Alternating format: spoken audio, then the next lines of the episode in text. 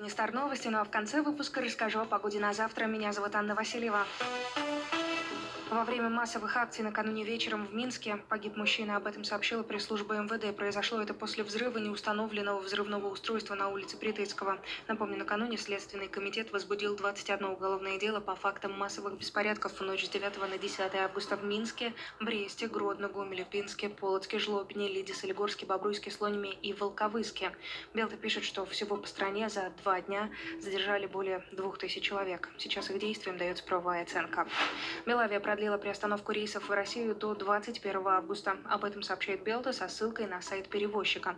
Улететь в Воронеж, Казань, Нижний Новгород можно будет только после 24 октября. Кипр под запретом до 31 августа. Электрозаправок в Минске станет больше. Интерфаксбай пишет, что к концу этого года их число вырастет до 300. Сейчас в столице работает 170 таких устройств.